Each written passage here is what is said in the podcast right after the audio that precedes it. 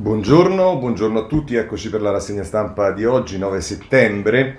E, il dibattito sul Green Pass, eh, anche con l'esame del decreto che c'è alla Camera da una parte e dall'altra il ancora dibattito sui vaccini, eh, terza dose, i Novax, ma anche eh, si entra un po' nel vivo delle amministrative, avremo articoli su diverse situazioni, in particolare il centrodestra che ha problemi a Napoli.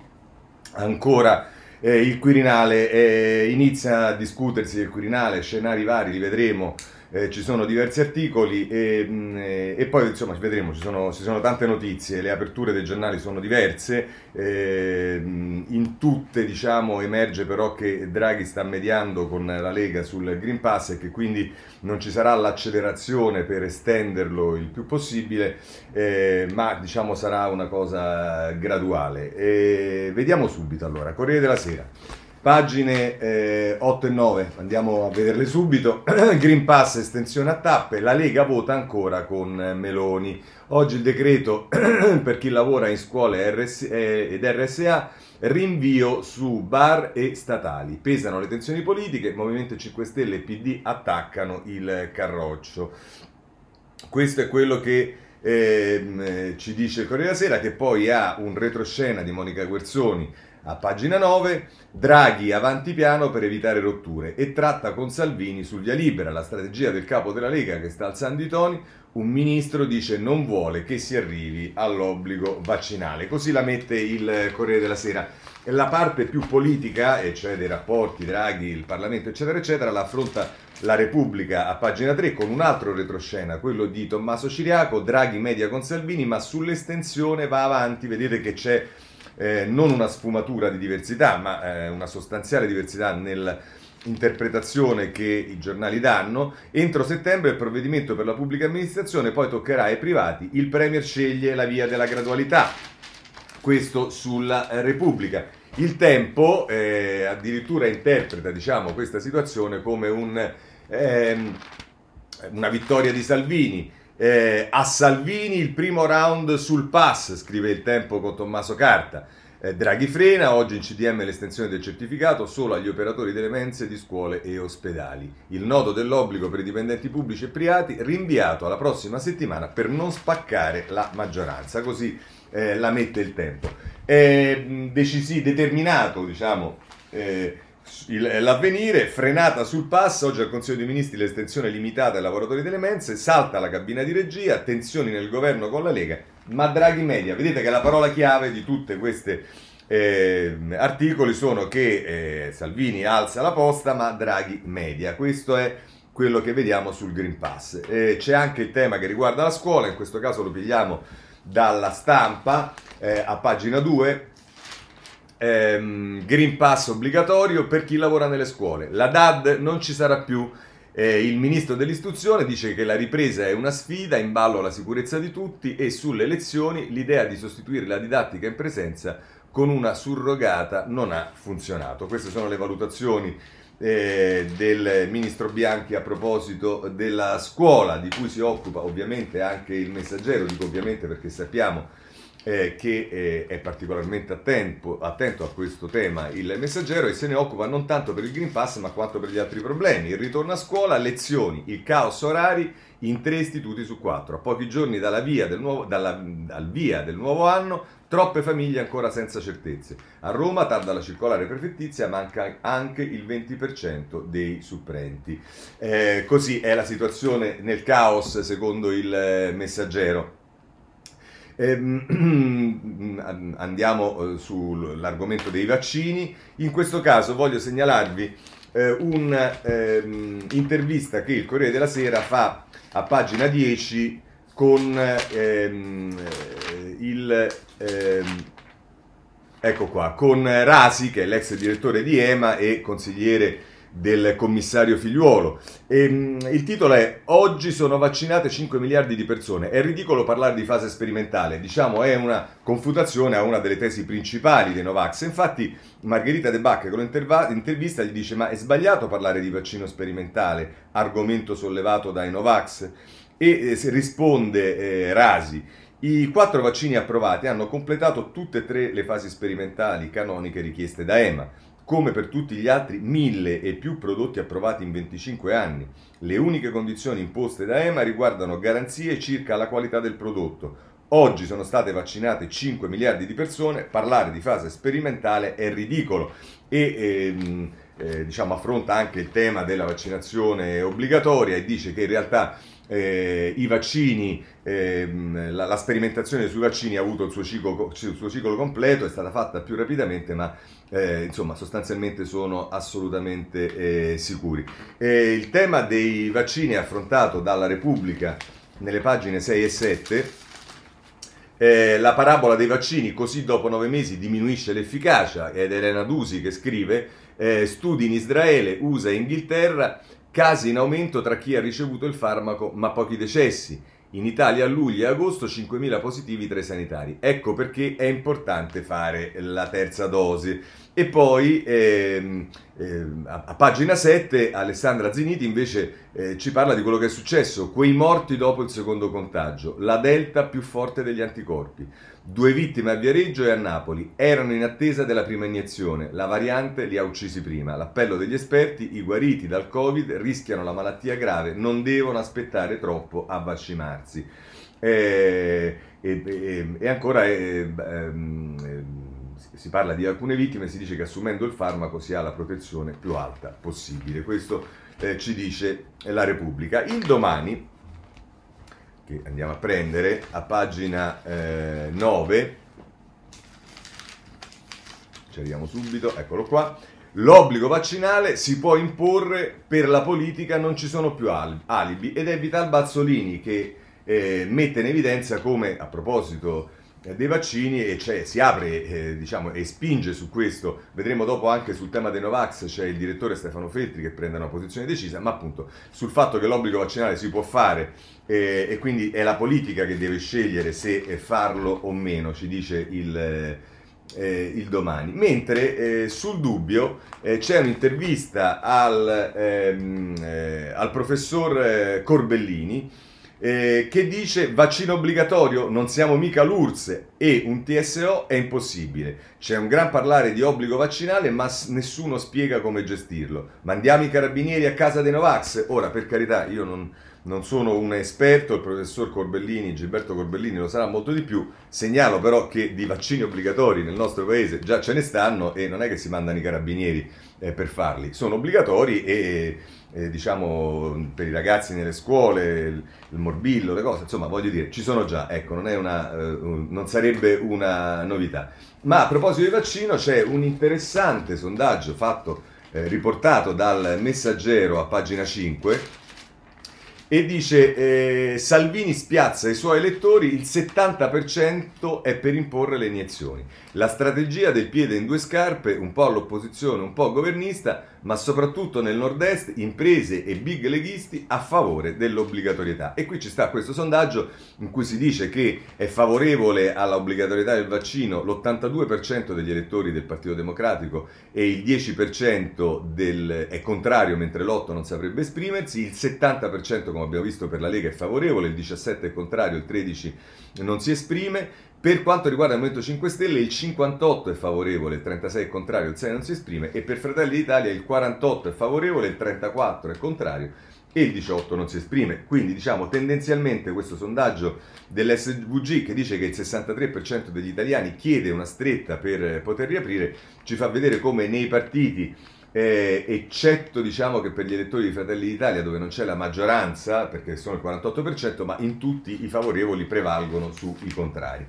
Eh, abbandoniamo anche il capitolo vaccini, affrontiamo quello della terza dose, eh, è il Corriere della Sera che ce ne parla a pagina 11, lo vediamo subito. Eh, mm, dunque, oggi, eh, dunque, terza dose al via a fine mese. Pazienti fragili, poi anziani e sanitari. In arrivo il sì della commissione tecnica dell'AIFA, i tempi e le categorie. Ecco il piano del governo e Cristina Marrone che ne scrive sul, ehm, eh, sul Corriere della Sera. A proposito eh, di terza dose, va segnalata anche la stampa, in questo caso siamo a pagina 5 Eh, il calendario della terza dose eh, è un dossier di Paolo Russo, l'Italia rompe gli indugi, si comincia a fine mese con 3 milioni di immunodepressi, da novembre toccherà a ospiti di RSA e over 80, entro fine anno al personale sanitario. Questo è il calendario diciamo, eh, che eh, ci spiega il, la stampa sulla, eh, sulla, sulla, terza dose che eh, sarà fatta. Ma allora veniamo al tema dei eh, Novax, prima di... Anzi no, facciamo una cosa, prima, mh, mm, prima di andare ai Novax vediamo che c'è anche un tema che eh, affronta il Corriere della Sera che è quella delle monoclonali, eh, lo fa a pagina 13, lotta al virus, il mix di monoclonali, di monoclonali le cure anti-covid, l'uso del paracetamolo nel trattamento domiciliare le 71 sperimentazioni in Italia sulle nuove terapie. È eh, Laura Cuppini che eh, ci parla appunto delle sperimentazioni che sono state fatte con i monoclonali che sappiamo non sono dei vaccini ma sono un modo per contrastare eh, comunque eh, l'infezione. Ma dicevo allora, i Novax, eh, intanto ehm, Stefano Felti, il direttore del Domani, eh, firma un articolo a pagina 10 ehm, boicottiamo Alessandro Barbero e gli altri evasori vaccinali. L'unica ragione plausibile dell'appello di Barbero è la difesa corporativa. Durissimo eh, questa intera pagina sul domani di eh, Stefano Feltri, ma eh, così oggi ci sono prese di posizione anche su altri due giornali. Vorrei segnalarvi la stampa con Odi Freddi a pagina 21 che eh, tra l'altro ehm, scrive eh, ci mancavano soltanto i docenti universitari a dar mano forte al popolo dei Novax, anche se molti dei firmatari del documento contro il Green Pass dichiara- dichiarano di aver fatto il vaccino. Sembra che questi ultimi, vaccinati ma non Green Passati, dia fastidio non l'iniezione, ma il pezzo di carta che la certifica. Lo storico Alessandro Barbero, addirittura, ha chiarito che non sarebbe contrario all'obbligo vaccinale, lo è solo al Green Pass, con una logica troppo sottile perché un logico professionista possa comprenderla. Naturalmente i Novax se ne infischiano di questi distinguo, anche perché altrimenti non sarebbero Novax e capirebbero le ovvie distinzioni che ci sono fra gli obblighi autoritari imposti da un regime e quelli imposti dalle circostanze. D'altronde tutte le misure di ordine pubblico sono a doppio taglio. Si può imporre il coprifuoco o proibire gli assembramenti perché si vuole tenere sotto controllo la popolazione come si fa nelle repubbliche delle banane o perché ci sono motivi di emergenza come fanno gli stati sensati. Nel primo caso si ledono i diritti dei cittadini ma nel secondo li si proteggono sono, in particolare quell'incolumità alla salute. Chi non capisce queste distinzioni elementari ha facile gioco a sventolare oggi il documento di alcuni professori universitari, circa 300 su 60.000, così come ieri sventolava l'articolo di Agamben e Cacciari senza nemmeno capire le sottili argomentazioni che gli accademici sono abituati a fare, non a caso chiamate appunto accademiche, ma potendoli eh, ora portare a testimoni sui social media delle proprie idiosincrasie. In tal modo questi professori diventano oggettivi fiancheggiatori di quelle masse becere alle quali interessano soltanto le conclusioni e non i ragionamenti, a volte paradossali come quello di Barbero, che dovrebbero servire a giustificarli. Personalmente ritengo che anche i media abbiano una parte di colpa perché finiscono per soffiare sul fuoco quando offrono visibilità a posizioni nettamente minoritarie. Ma quando anche queste diventassero maggioritarie, le cose non cambierebbero nella sostanza. A contare infatti non sono le opinioni dei professori, la cui bontà si può misurare soltanto in base al numero dei loro like, ma i fatti della natura e nella fattispecie dell'epidemia. Questo tra l'altro scrive Odifreddi sulla stampa, ma c'è anche Nordio, Carlo Nordio, che interviene eh, sul messaggero in prima pagina e poi a pagina 20, lì andiamo. Ehm, ehm, vediamo subito l'azzardo dei docenti che ignorano la scienza. Tra l'altro dice Nordio che prima fa un paragone eh, eh, dice la giustificazione che è stata data dal professor, eh, come si chiama, eh, e dagli altri docenti, ehm, o che almeno è stata riportata sulla stampa, poggia su un'argomentazione che ignora la scienza medica, la ricerca sperimentale e l'applicazione pl- clinica, per rifugiarsi nel principio giuridicamente infondato che il certificato di accesso sarebbe una limitazione discriminatoria e persino contraria alla Costituzione. Quest'ultimo è ovviamente un errore da matita blu, non solo perché esistono già vaccini obbligatori di cui nessuno ha mai contestato la legittimità, è quello che dicevo prima io, non solo perché esistono centinaia di limitazioni alle nostre libertà normativamente disciplinate, non solo perché i loro controlli sono demandati ai più diversi titolari di attività private, come un tempo le maschere del cinema e oggi i baristi e tabaccai quando esaminano i documenti dei sospetti minori, ma perché l'articolo 32 della Costituzione prevede proprio che, con riserva di legge, si possa essere obbligati a un determinato trattamento sanitario. Quanto all'aspetto discriminatorio, non possiamo che ricordare quanto detto dal presidente Mattarella, dal premier Draghi e persino dal sommo pontefice. Qui non si tratta di limitare le nostre libertà, ma di tutelare il diritto collettivo alla salute contro il pericolo del contagio. Vorremmo aggiungere che il Green Pass non è nemmeno un obbligo nel suo senso genuino, di determinazione specifica del dovere. Esso è invece un requisito per accedere a determinate situazioni nelle quali il potenziale infetto può danneggiare gli altri. È come per gli occhiali del miope, nessuno lo costringe a procurarseli, ma se vuole guidare l'auto deve indossarli per evitare una catastrofe e questo non lo decide un consenso di dotti accademici, ma un bravo oculista. Ecco perché, in questo caso, il principale e se non unico interlocutore della politica è la scienza che, malgrado i suoi limiti, è come la democrazia, il meno peggio degli strumenti disponibili. Questo, tra l'altro, scrive Nordio sul Messaggero. Chiudiamo anche questo eh, capitolo, passiamo ad altre questioni perché oggi uno dei temi centrali è sicuramente il lavoro. Perché? Allora, andiamo su Repubblica, c'è un piano del governo, eh, la Repubblica a pagina ehm, 8, eh, formazione digitale, il piano per dare lavoro a 3 milioni di persone. Orlando dice la garanzia per, per l'occupabilità partirà prima dell'autunno. Entro il 2025 i 5 miliardi di fondi europei per disoccupati, donne e giovani. La misura è al vaglio delle regioni già oggi, in ritardo le assunzioni nei, per, nei centri per l'impiego, solamente il 10% è stato completato. Bene, allora vogliamo vedere qualcosa più eh, a fondo, andiamo sulla stampa a pagina 12. Eccolo qua, L'incubo del collocamento eh, è un dossier di Paolo Baroni, solo il 3% dei posti di lavoro viene trovato grazie ai centri per l'impiego. I motivi del flop? Pochi addetti e non specializzati. Assunzioni al palo. Questo è quello che eh, ci dice eh, la stampa a pagina 12, ma anche il messaggero a pagina 17 ehm, si occupa del piano, eh, nelle, fa nelle pagine dell'economia Nu, ehm, occupazione piano da 5 miliardi, la riforma partirà in autunno. Primo confronto tra Orlando e le parti sociali, i sindacati dicono superare la frammentazione regionale, si sfruttano le risorse del recovery per formare e riqualificare chi ha perso il proprio impiego. Questo eh, tra l'altro sul messaggero. C'è un tema che è legato al lavoro, è quello dello smart working, su questo vi voglio segnalare nella pagina quarta dell'inserto eh, delle foglio una lettera del ministro Brunetta eh, lettera ai difensori ipocriti dello smart working nella pubblica amministrazione.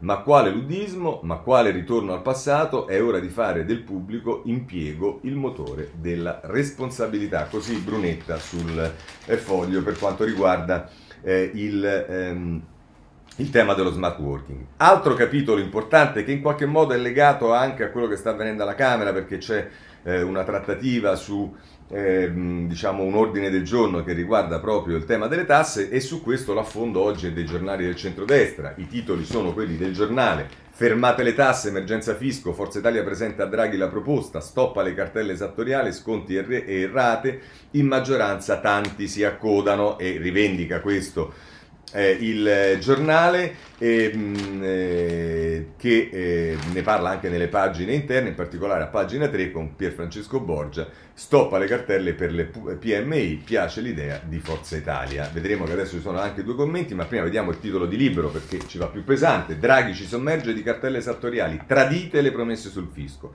Dopo lo stop per la pandemia, in arrivo entro la fine dell'anno 25 milioni di notifiche.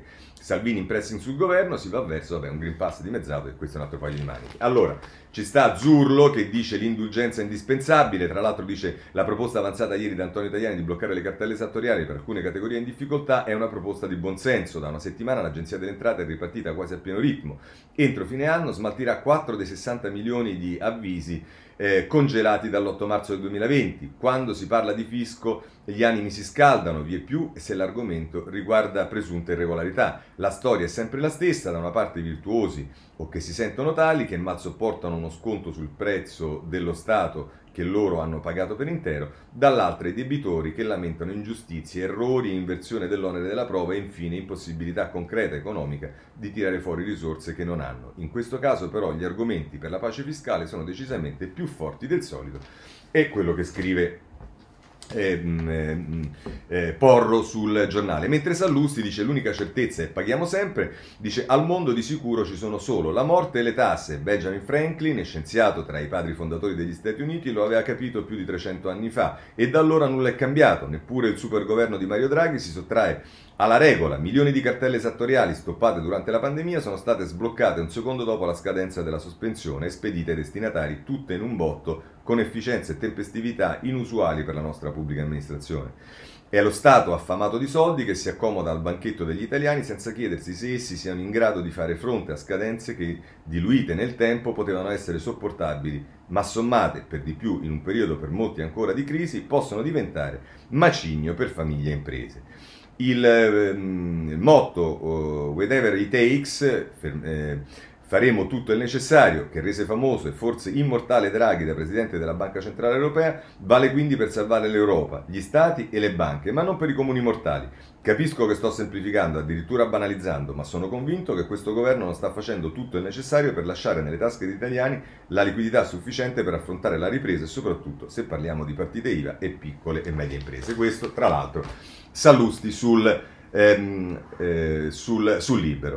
Eh, veniamo ora alla politica, i partiti. Eh, Repubblica pagina 10 ci parla, l'abbiamo già visto nei giorni scorsi, ma insomma per quanto riguarda il Movimento 5 Stelle, e vedremo e poi la politica rimbalza inevitabilmente anche sul capitolo amministrativo. Ma insomma qui Conte cerca al nord il disgelo con le imprese. Il leader Movimento 5 Stelle, accolto con freddezza dagli industriali, si riscatta nelle piazze lombarde. L'effetto del nuovo corso non si vedrà subito. Eh, Vabbè. Eh, invece il PD, sul PD eh, Bettini insomma non passa sicuramente buoni 5 minuti perché da una parte c'ha eh, sulla Repubblica, pagina 13, eh, Bonaccini che viene intervistato, ehm, che chiaramente non è, scusatemi, non è pagina 13, eh, vi dico subito qual è. Ehm, a meno che non sia proprio un altro giornale, forse è la stampa e non è, scusatemi, eh, abbiamo evidentemente confuso, vediamo se come ricordo potrebbe essere la stampa. Eh, abbiate fede, esattamente. Eh, basta evocare crisi, Draghi non si tocca, è il nostro governo, che è esattamente proprio una risposta a uh, Bettini che aveva dichiarato che quello attuale non è il governo del PD, eh, il presidente dell'Emilia Romagna apre ai 5 Stelle, servono convergenze e ballottaggi, ma fatta su programmi chiari. Pross- io prossimo sfidante di Letta, quando si dimise Zingaretti, chiamai Enrico per dargli sostegno. Poi dice Salvini, responsabile sulla pandemia, sta pensando più ai voti che agli italiani. Questo è quello che dice, eh, insomma, una, una, chiara presa di eh, posizione eh, contro le, le, le, parole di Bettini e quella di Bonaccini e non meno quella di eh, Orfini sul eh, riformista che è intervistato eh, eh, a pagina 2, caro Bettini, Draghi salva l'Italia e tu vuoi cacciarlo? Roba da matti. Chiedere al Premier di andare al colle per votare un anno prima è una prospettiva che può evocare Salvini, che è un irresponsabile, non certo il Partito Democratico. Così viene sistemato Bettini dal, eh, diciamo, nel sandwich con Bonaccini e eh, Orfini. Eh, però vi dicevo, in realtà sono le amministrative eh, quelle che sicuramente ehm, eh, diciamo, occupano più la politica in questo momento. Cominciamo dal Corriere della Sera che eh, eh, ci dà una notizia a pagina 19, riguarda Napoli, e riguarda in particolare il centrodestra. Ehm, eh, Napoli fuori la lista leghista e due civiche di Maresca, centrodestra in difficoltà, pronti ricorsi, stop anche per Clemente, erede di De Magistris. Insomma, eh, le, le, sono, state, sono, state, dichiarate inammissibili tre liste perché sono state consegnate in ritardo, ci sono un po' di beghe di questo tipo, poi vedremo quale sarà l'esito del ricorso.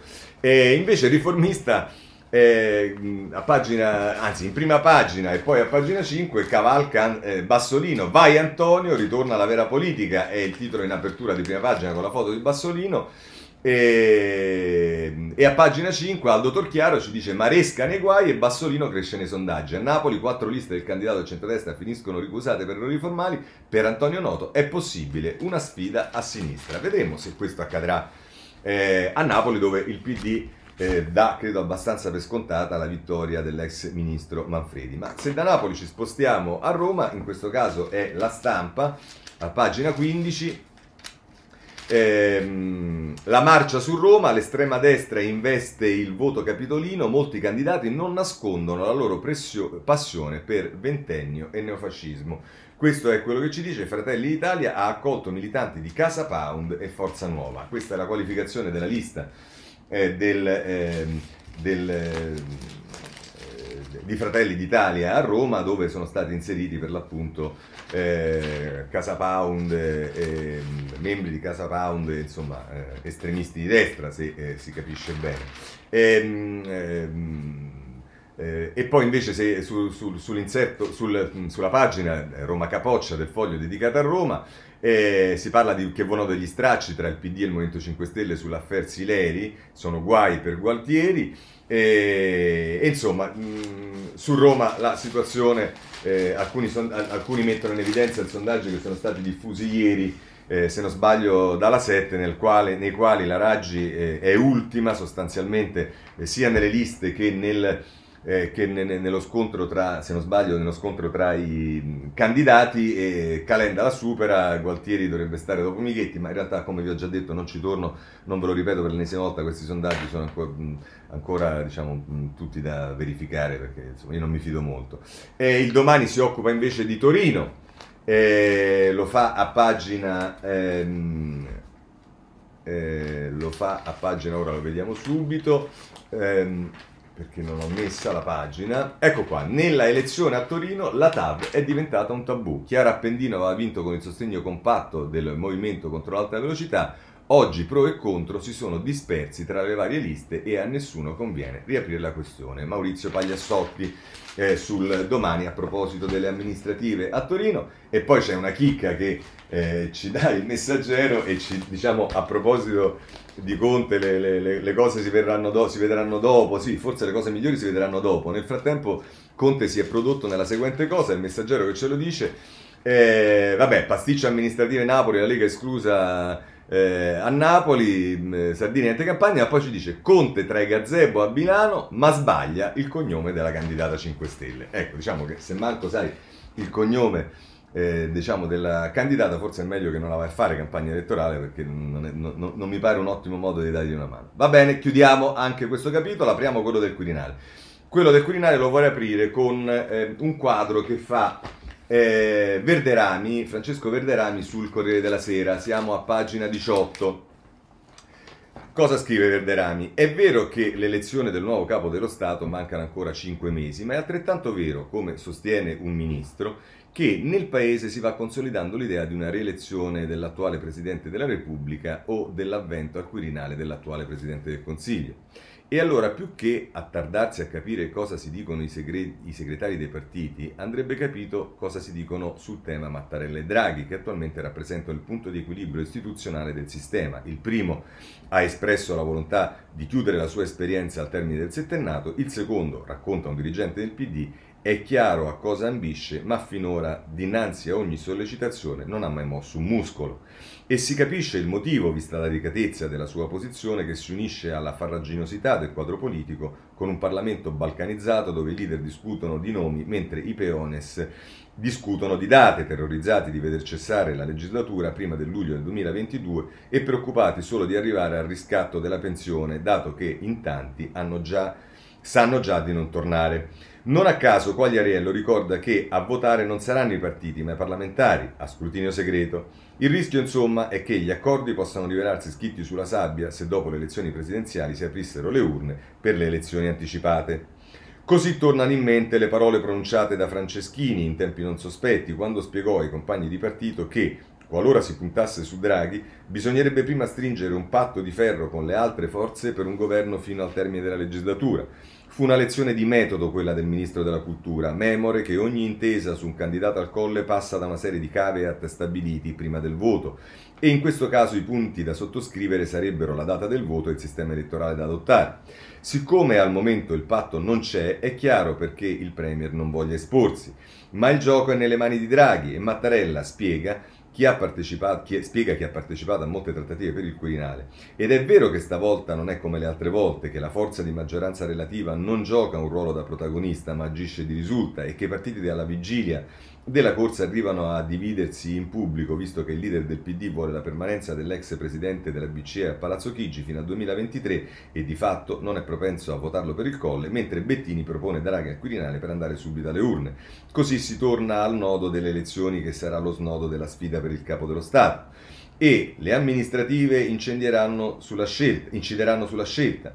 Lì si capirà, secondo Lupi, chi avrà interesse ad accelerare verso il voto e si muoverà di conseguenza sulla Presidenza della Repubblica. Lì si giocano i destini di Salvini e Letta, dicono all'unisono personalità di schieramenti opposti. Perciò il patto che il capo della Lega avrebbe sottoscritto con la Meloni ha il sapore della mossa tattica in vista del voto nelle grandi città.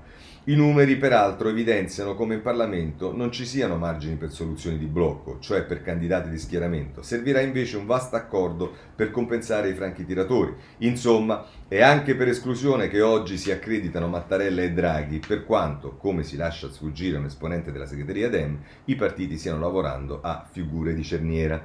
I Quirinabili non mancano, già tra i nostri la lista è più lunga dei richiedenti il reddito di cittadinanza, sorride un dirigente del PD. Ma a detta di un rappresentante del governo non si può escludere una strada alternativa per un nome di ricomposizione che restituisca ai partiti uno spazio altrimenti occupato da Draghi. In Parlamento Renzi è all'opera e non fa nulla per dissimularlo, mentre chi sta in Consiglio dei Ministri segnala l'attivismo silenzioso di Giorgetti.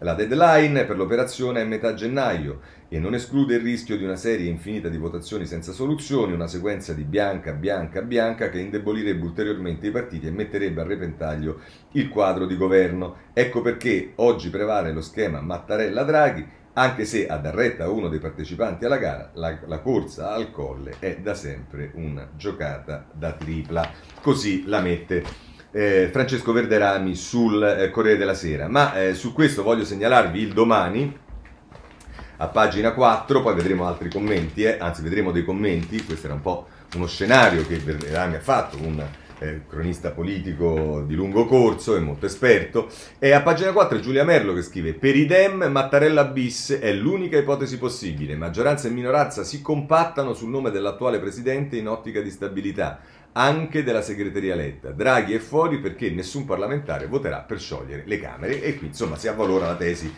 eh, di Verderami guardando in casa PD e Verderami invece la estendeva un po' a tutto. Eh, voglio segnalarvi sul dubbio, ehm, anche sul dubbio ehm, c'è Cicchitto che anch'esso dice eh, io dico Mattarella bis e Draghi ancora Premier, così eh, la mette Fabrizio eh, Cicchitto. A questo punto vediamo però dei commenti che diciamo ruotano intorno al tema dell'elezione del nuovo capo dello Stato, intanto e però anche di quello che sta accadendo adesso in politica. Vediamo il punto di Stefano Folli eh, sulla Repubblica in prima pagina e poi a pagina 33. Eh, scrive Folli, la schizofrenia di Salvini sul Green Pass, il suo procedere sempre lungo la linea sottile dell'ambiguità nel timore di lasciare troppo spazio a Fratelli d'Italia, ha riacceso gli interrogativi circa le intenzioni del leader leghista. L'importanza data al certificato sanitario sembrerebbe preludere a un qualche colpo di scena a breve scadenza, perché non è granché logico che uno dei maggiori partiti trascorra mesi o addirittura un anno e mezzo, fino al termine della legislatura, inseguendo in via quasi esclusiva la minoranza degli italiani che non credono ai vaccini e quindi neanche al Green Pass. Che si tratti di un omaggio inconsapevole a Tocqueville con la dittatura della maggioranza o più semplicemente di un calcolo opportunistico, tale strategia lascia a desiderare e suscita parecchi dubbi anche all'interno del carroccio. In effetti, salvo le critiche, critiche rivolte al ministro Lamorgese per la gestione dell'immigrazione e dell'ordine pubblico, tutto il fuoco mediatico di Salvini è concentrato sulla politica sanitaria. Da un lato la Lega ritira i suoi emendamenti e bada a non contrapporsi in modo frontale a Draghi, dall'altro vota con l'opposizione di destra quando è sicura che sia un voto a perdere, tanto per accendere un bengala nella notte. La sostanza è che Salvini resta sempre nel recinto della coalizione, sia pure tirando l'elastico fino a che gli è possibile. È un po' un gioco delle parti, certo spregiudicato, il Presidente del Consiglio lascia fare perché questo teatro non disturba il percorso del governo. Infatti, sulla doppia questione Green Pass e obbligo di vaccino, per ora solo di fatto e con ogni probabilità destinata a restare tale, si procede con una miscela di severità e moderazione, senza lasciarsi contagiare dalle scaramucce tra partiti in perenne campagna elettorale. Tuttavia, scrive Folli, La linea di Salvini ha dato esca a quegli ambienti del centro-sinistra e non solo che vedono una Lega pronta allo strappo per tornare alle urne alla prima occasione. Ma è così? In realtà un altro papete non è all'orizzonte e soprattutto è poco plausibile. Una delle caratteristiche dell'avvento di Draghi a Palazzo Chigi consiste proprio nell'aver reso pressoché impraticabili allo stato delle cose le tipiche crisi del passato. L'ultima è stata la caduta del Conte 2 a opera di Renzi. Ma oggi lo scenario è cambiato, che si tratti di Salvini o di Conte con il suo gruppo di pressione o di altri, chi volesse far inciampare il Presidente del Consiglio si assumerebbe una responsabilità troppo grande sul piano interno e internazionale. Le prospettive della ripresa, nonché il piano economico europeo da attuare, altre, alterano in modo evidente la tradizionale dialettica politica. Peraltro, i vari capi partito non sono mai stati così deboli come in questa stagione. Infatti, chi vuole liberarsi di Draghi, diciamo così, vorrebbe promuoverlo mandando al Quirinale, mandandolo al Quirinale. Eccoci qui. Ma è un'operazione alquanto ingenua, forse troppo, anche per i bassi standard della politica attuale. Sul tema Salvini finora si è mostrato prudente, favorito dall'esigenza di sostenere in prima battuta l'autocandidatura di Silvio Berlusconi. Poi si vedrà è chiaro che, leader leghista, che al leader leghista, come pure a Giorgia Meloni, piace poco l'ipotesi di un Mattarella bis, equivarrebbe a loro avviso a un'ingessatura istituzionale. Ma gennaio è lontano e molti fatti devono ancora accadere, a cominciare dalle elezioni municipali, sarebbero quelle amministrative. Così la mette eh, Folli sulla Repubblica. Ma c'è anche, è tornato con noi il mitico Ignazzi, che diciamo eh, in questa gara un po' che domani fa con il Fatto Quotidiano, eh, diciamo, mette in campo tutta la sua bile per il governo Draghi. Il titolo è Il pericolo di un governo che non risponde più ai partiti. Tra l'altro dice, fa riferimento a quello che era accaduto già in passato con Monti, Napolitano, il secondo mandato di Napolitano, eccetera, eccetera, e dice questo quadro si ripete con alcune sfumature e alcune aggravanti. La prima è che si continua a sollecitare irresponsabilmente il presidente Mattarella a infrangere di nuovo una lunga prassi, e cioè ad accettare di rimanere al Quirinale, con la clausola, a volte taciuta, a volte palese, che la riconferma sarebbe a termine fino alle prossime elezioni.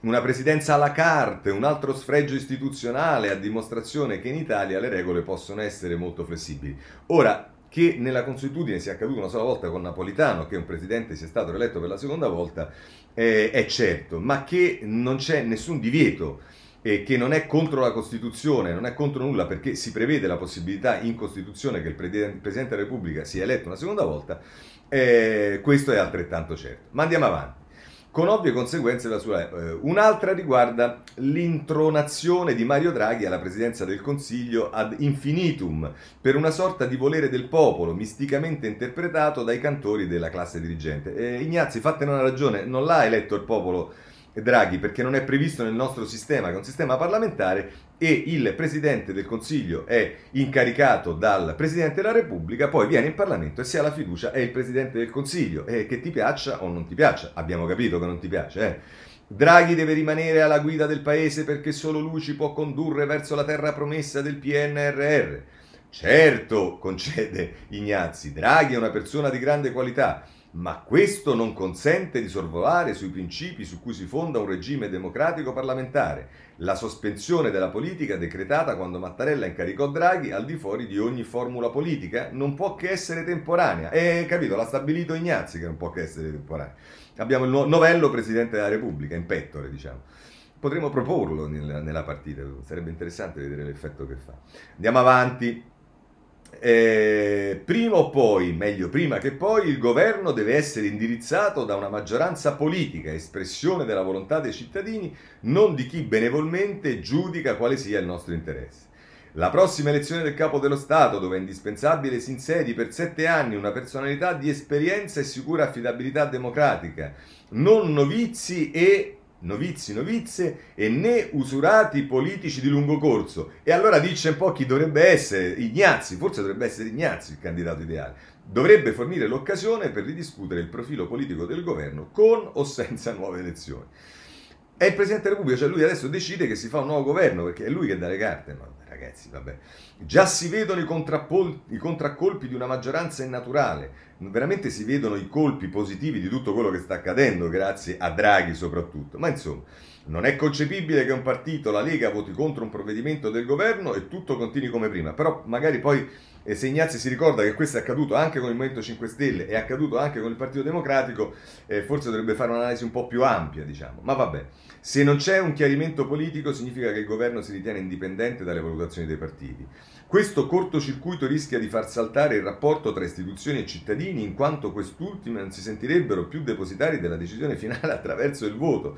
Così il solco tra opinione pubblica e istituzione si allarga e a far tacere queste preoccupazioni sistemiche non vorremmo venisse riproposto un ritornello del tipo meno male che Mario c'è. Eh no, guarda eh, caro Ignazio, te lo ripetiamo all'infinito, meno male che Mario c'è e soprattutto meno male che diciamo eh, le tue eh, argute valutazioni contano quello che contano. Va bene, questo era Ignazzi. Eh, vi voglio segnalare a proposito di politica, non necessariamente legato alla eh, Presidenza della Repubblica, ma più in generale a quello che eh, allo scenario dei partiti, i loro voti, come si posizionano, c'è Claudio Cerasa sulla prima pagina del foglio, sondaggi o sondesto, contorsioni, tic e sorprese perché con Draghi la politica non è più una scienza esatta. Scrive tra l'altro eh, Cerasa, la politica è una scienza esatta ma ogni tanto non ci si capisce nulla o quasi in alcune occasioni, occasioni come queste, l'esattezza della scienza lascia il posto a una serie di variabili impazzite, ad alcune dinamiche spassose che rendono la politica più misteriosa e più stravagante del, del solito. E, si sa, pazi- e, e se si ha la pazienza e anche l'ironia di osservare per un istante con un po' di distacco le pazze traiettorie della nostra politica, quella politica immersa con entusiastico affanno nell'era draghiana, si avrà la netta impressione di ritrovarsi di fronte a qualcosa che ogni tanto proprio non torna ma come ci si chiede? Draghi è il leader più popolare che c'è, il governo è il migliore che si potrebbe avere, i populisti hanno alzato bandiera bianca, l'Europa finalmente funziona, Trump si è finalmente tolto dalle scatole, il lepenismo non sembra avere futuro, Bannon ha smesso di frequentare i nostri conventi, l'antieuropeismo è stato schiacciato sotto i colpi delle fucilate di euro distribuite dall'Europa attraverso il recovery. Il recovery. Eppure, nonostante tutto questo, nonostante il formidabile ritorno della competenza, nonostante il magnifico crollo delle istanze antisistema e poco meno di un anno e mezzo dalle prossime elezioni, in Italia la situazione è quella che sappiamo ed è una situazione più simile a uno stato di semipanico che a uno stato di eccitazione permanente. E il punto è drammaticamente clamorosamente e inquietantemente noto.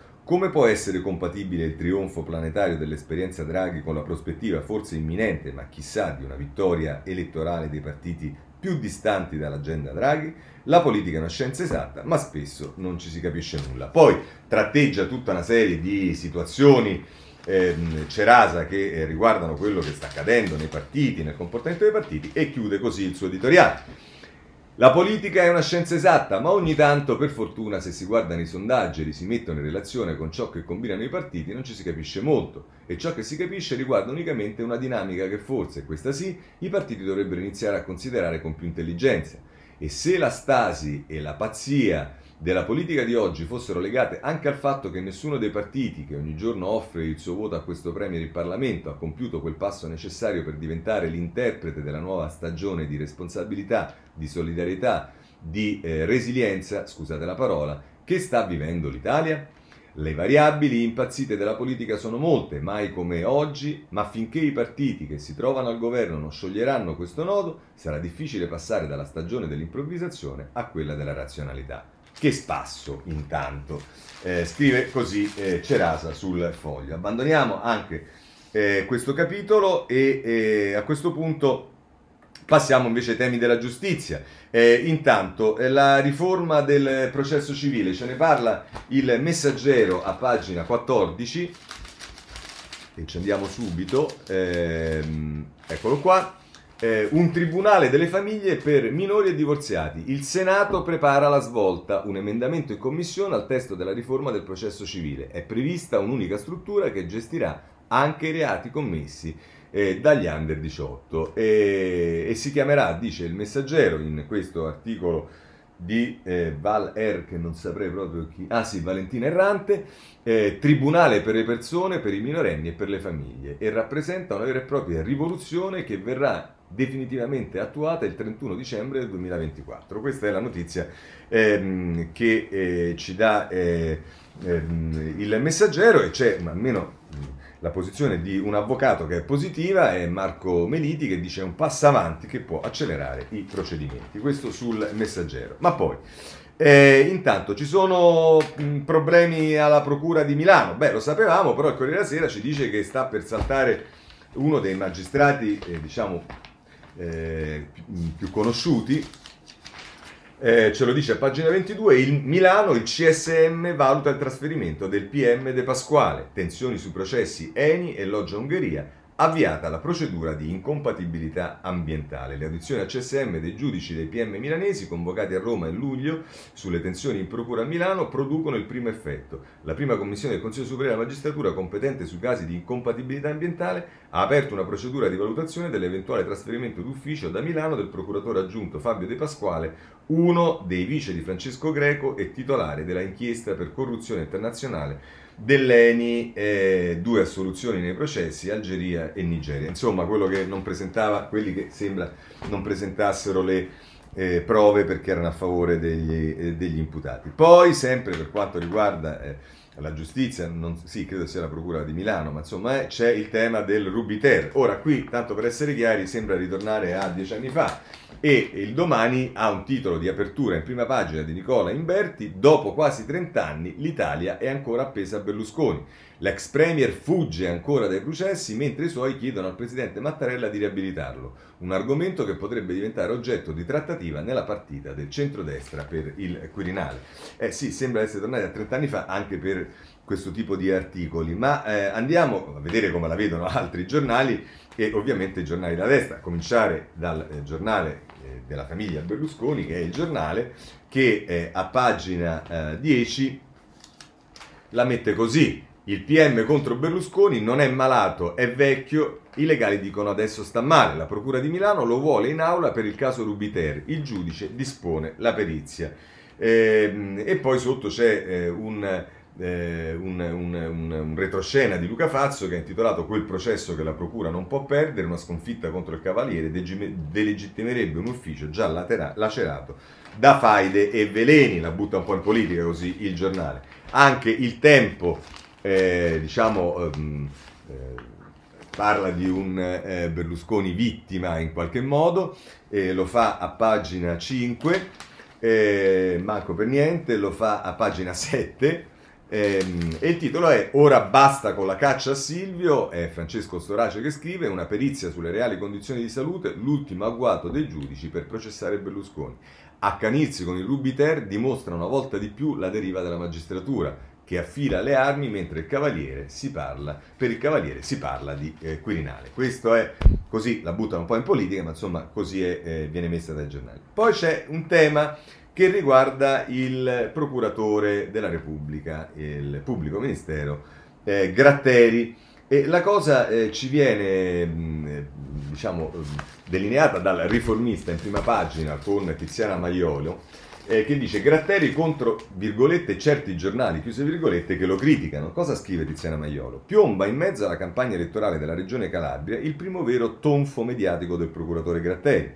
Forte e imprevisto e ha come protagonista quel Mario Oliverio che lui voleva arrestare e che da pochi mesi è stato assolto al processo di primo grado perché il fatto non sussiste. C'è da, assor- da arrossire di soddisfazione a sentire il procuratore di Catanzaro accusare un giornalista di, virgolette, leggere solo certi giornali. Che si tratti del riformista? Noi pensiamo di sì e ci fa piacere, inutile negarlo. Del resto, quanti quotidiani non fanno da scendiletto e non esaltano le nobili gesta del procuratore più famoso d'Italia? Non capita spesso che Nicola Gratteri venga sconfitto in tv.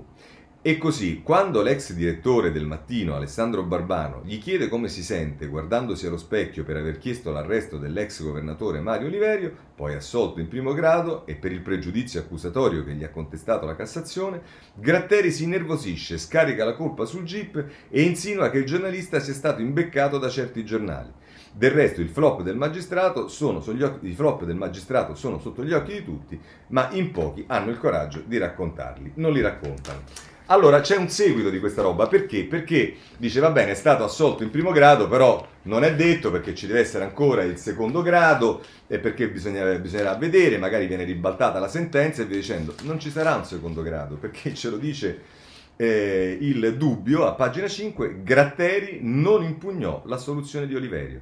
La richiesta di condanna a 4 anni e 8 mesi per il politico calabrese fu respinta. Il procuratore però non ha appellato la sentenza. E, quindi c'è qualcosa in più, appunto, che se la prende con il giudice di primo grado e via dicendo, però eh, evidente, cons- evidentemente consapevole anche lui del lavoro fatto, ha deciso di non fare appello. Abbandoniamo anche Gratteri e c'è un'altra cosa di cui vi voglio parlare eh, ed è il DDL Zan. Vi ricordate? È urgente, dobbiamo farlo. Ah, voi trattate, no? Bim bum bam. Vi ricordate, vi ricordate il Partito Democratico, l'EU, ma in particolare il Partito Democratico, che sembrava vita o morte, eccetera, eccetera. Poi improvvisamente è scomparso dall'orizzonte.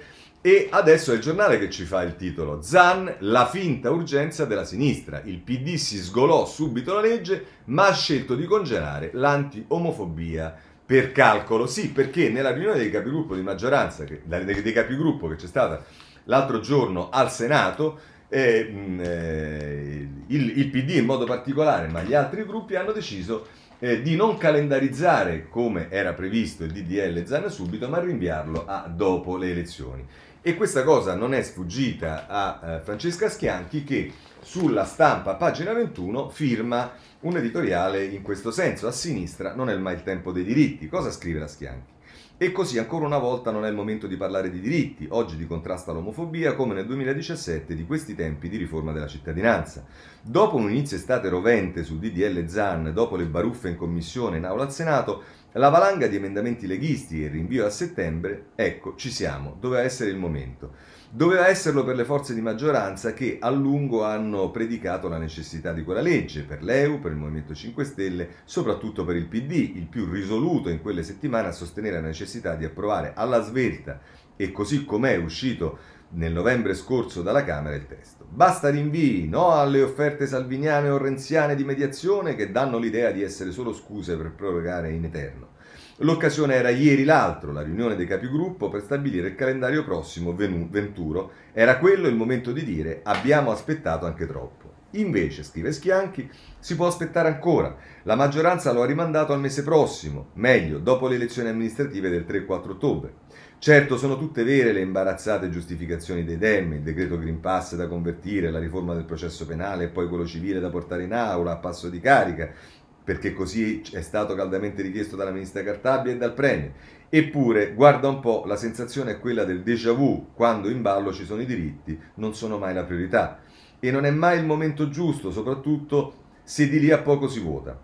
Quattro anni fa, quando a Palazzo Chigi sedeva Paolo Gentiloni, sostenuto da una larga maggioranza, la legge sullo Ius Soli, o meglio Ius Culture, già approvata a Montecitorio, si fermò sulla soglia di Palazzo Madama.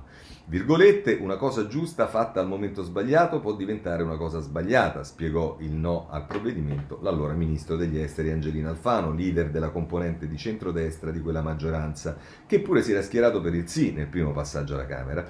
Eh, può diventare un favore alla Lega, diceva.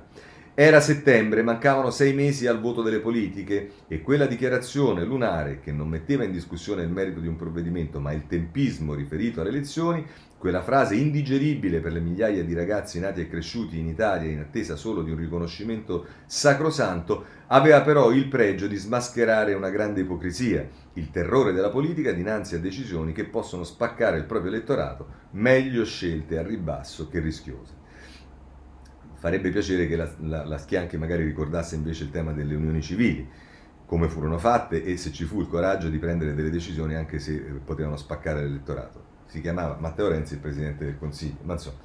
Quattro anni fa andò così, scrive ancora Schianchi, e naturalmente Jussoli, di Jussoli si torna a parlare giusto ogni tanto, si infiama brevemente il dibattito, si formano le consuete e rissose tifoserie, poi nulla cambia e si torna alle altre priorità.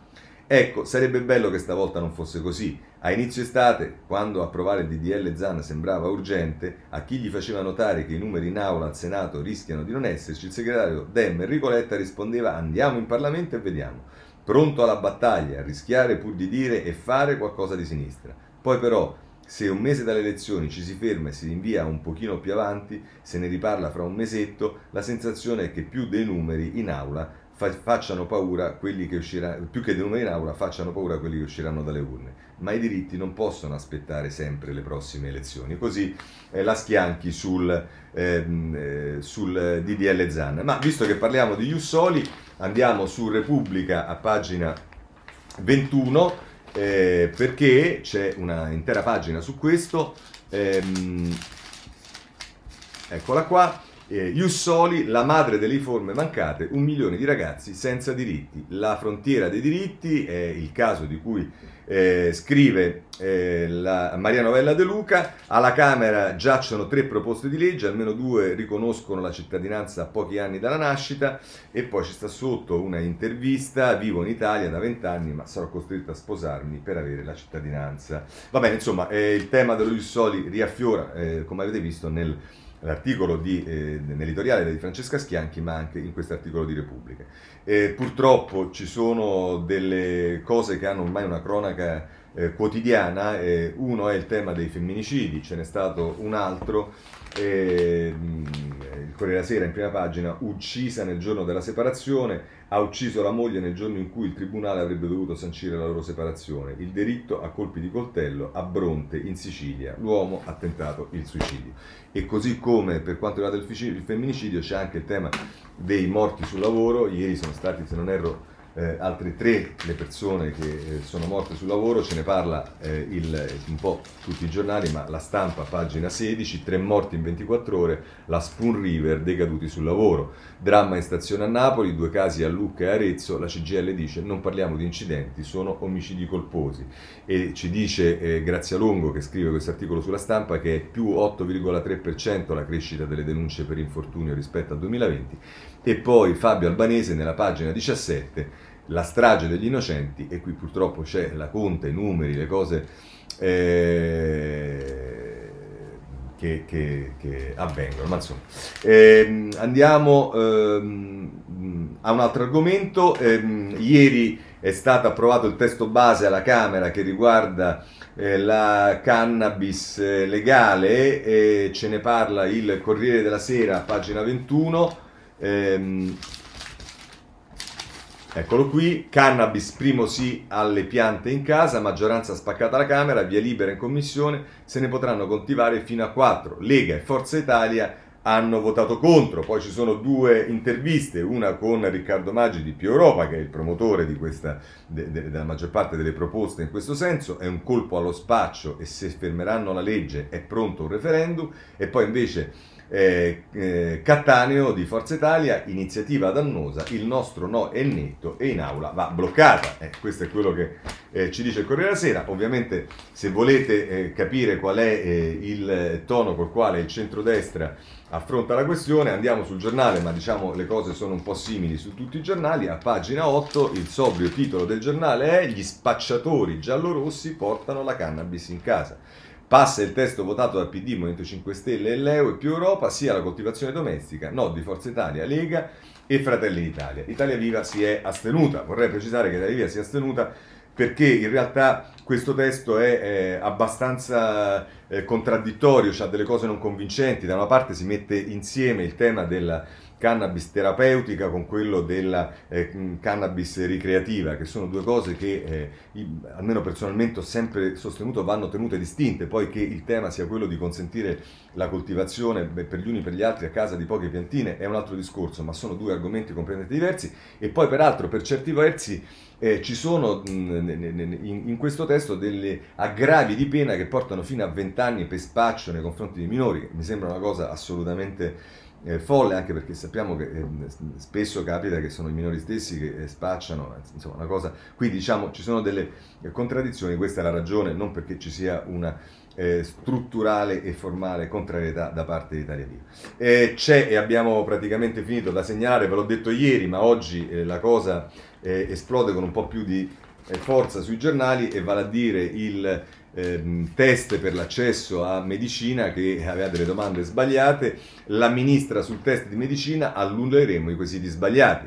Messa sui presunti errori, vedrò le commissioni per avere in futuro esami meno deboli. Certo vorrei vedere che non annulli i quesiti sbagliati, adesso diciamo, sembra che si fa una rivoluzione, si fa il minimo eh, indispensabile. Anche qui vorrei dirvi eh, come la mette il giornale a pagina 16. Ehm, eh, medicina, un'altra farsa, sbagliato un quiz su 10. Messa dice non contano, sono almeno 6 i quesiti erronei segnalati dagli studenti, in arrivo migliaia di ricorsi. E beh, mi pare eh, inevitabili.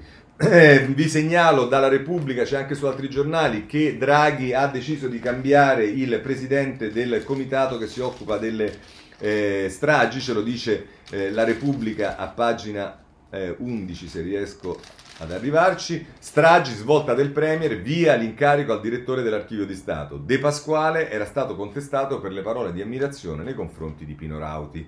Giovanni Baldessaro e Ilaria Venturi ci danno questa notizia sulla Repubblica.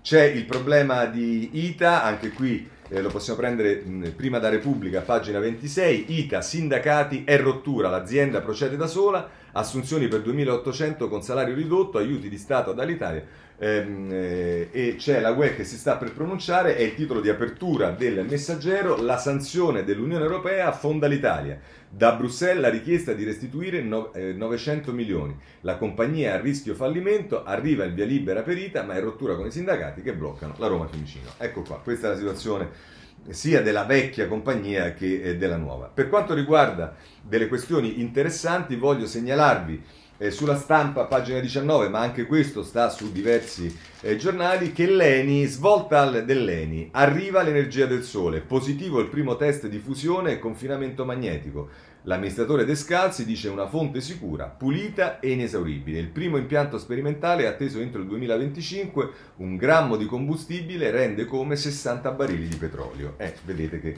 eh, arrivano anche delle notizie positive per quanto riguarda l'ambiente. Per quanto riguarda l'Afghanistan, e ho eh, veramente chiuso. Voglio però ehm, segnalarvi, eh, su, ci sono tutti i giornali, ma il Corriere della Sera in particolare, eh, pagina 2, sport vietati alle donne, classi divise, la vergogna della Kabul talebana. Ecco che cosa sta accadendo per quelli che speravano, che dicevano che bisogna avere dei dei, dei, dei, dialoghi. Vabbè, e ci sta pure la fotografia di un giornalista afgano che è stato frustato e torturato dai talibani dopo aver filmato le manifestazioni contro il regime nella capitale. E eh, se poi volete, sul messaggero eh, a pagina 11 eh, vi segnalo la Cina apre ai talebani decisivi per ricostruire governo insediato l'11 settembre, che sembra una cosa veramente provocatoria. Il premier Akund, infinito il tempo degli spargimenti di sangue, i dubbi di USA e Unione Europea, gli studenti coranici vietano gli sport alle donne, i corpi potrebbero scoprirsi. Insomma, ecco qua, questa è la situazione.